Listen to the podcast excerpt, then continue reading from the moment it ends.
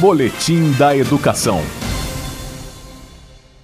A data do retorno às aulas não presenciais na rede pública vai ser anunciada nos próximos dias. A Secretaria de Educação já entregou ao Conselho de Educação do Distrito Federal o plano de validação das atividades pedagógicas não presenciais.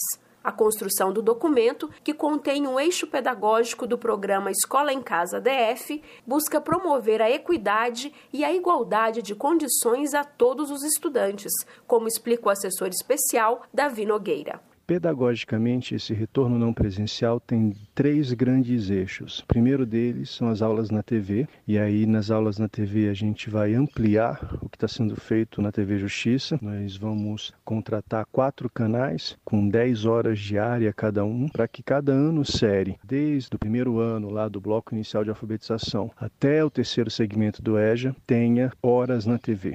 Os menores vão ter menos tempo de exposição, por volta de uma hora, porque a gente está seguindo também as orientações da Sociedade Brasileira de Pediatria, e os maiores vão ter aí até três horas e meia de aulas por dia, isso na TV. A versão do Plano de Validação das Atividades Pedagógicas Não Presenciais foi aprimorada pelas contribuições da comunidade escolar por meio de uma consulta pública que ocorreu no período de 20 a 27 de maio. Ao todo, a Secretaria de Educação recebeu quase 1.400 mensagens.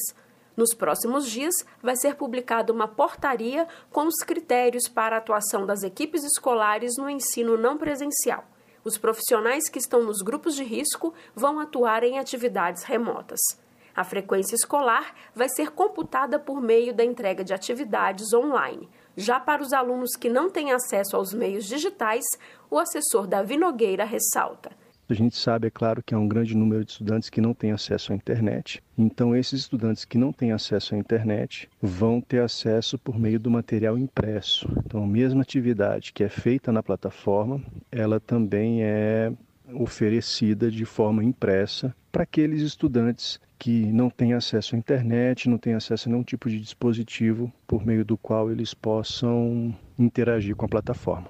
Os estudantes também vão contar com plantões de atendimento remoto que vão ser feitos pela plataforma Google ou por outro canal, conforme as condições e a especificidade de cada realidade escolar.